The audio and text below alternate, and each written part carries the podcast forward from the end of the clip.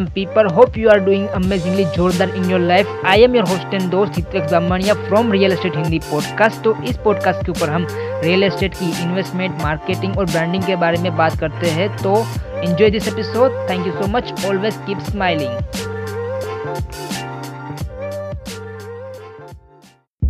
hello welcome to my brand new episode of real estate indie podcast तो 55 law of investing real estate investing का ये day number 14 है। तो आज हम इसमें बात करने वाले हैं रिलेशनशिप्स के बारे में। क्यों? क्योंकि रिलेशनशिप इस इस इंडस्ट्री में बहुत ही ज़्यादा, बहुत ही बढ़िया रोल प्ले करता है। कैसे? मान लो कि आप बिल्ड कर रहे हो अपने ब्रांड किसी भी पर्टिकुलर लोकेशन के अंदर ओके तब उसमें आपका ट्रस्ट बिल्ड होना ज़रूरी है ज़्यादा से ज़्यादा। क्योंकि अगर आपको लोग पहचानेंगे और आपसे माल खरीदेंगे क्यों? क्योंकि आपकी अच्छी खासी रेपूटेशन है तो ट्रस्ट बिल्ड करना बहुत ही ज़्यादा ज़रूरी है।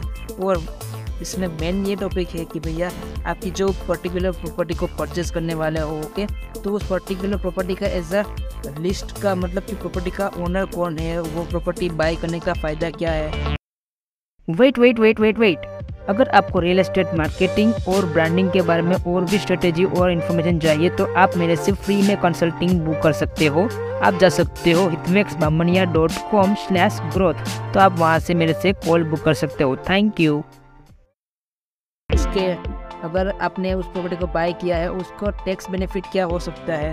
या फिर आपको उस पर्टिकुलर लोकेशंस के अंदर क्या एज अपॉर्चुनिटी मिल सकती है किसी भी इन्वेस्टर्स के साथ बात करने की? तो लोकेशंस के अंदर ज़रूरी ये है कि आपको एज अ क्या यहाँ पे कोई एज अ इन्वेस्टर्स है या फिर कोई मीटअप्स होता है जहाँ पे आप किसी के साथ भी इन्वेस्टर्स की मीटअप में आप जा सकते हो और वहाँ से कुछ ना कुछ सीख के आ सकते हो। क्या कोई ऐसे इन्वेस्टर्स है जो अच्छी खासी इन्वेस्टमेंट कर सकता है आपके प्रॉपर्टी के ऊपर या फिर कोई एज अ बहुत ही अच्छा ऑथर है या फिर कोर्स क्रिएटर है तो क्या उससे आप कुछ सीख सकते हो या फिर उसकी पेड ऑफरिंग को आप ही ले सकते हो? तो इस हिसाब से अगर आपको ज़्यादा कुछ नॉलेज नहीं है तो आप किसी चार्टेड अकाउंट को भी हायर कर सकते हो जिसको उस वाली पर्टिकुलर लोकेशन के ऊपर अच्छी खासी नॉलेज है तो के किस तरीके से टैक्स बेनिफिट दे सकते हैं रियल एस्टेट के ऊपर। तो ज़रूरी है कि किसी के साथ भी रिलेशनशिप बिल्ड करना बहुत ही ज़्यादा ज़रूरी है वो इस बिज़नेस में बहुत ज़्यादा ज़रूरी है। सो so, आपके क्या थॉट्स है? आप मेरे को डायरेक्टली डीएम कर सकते हो इंस्टाग्राम के ऊपर। थैंक यू सो मच मिलते हैं नेक्स्ट पॉडकास्ट के ऊपर।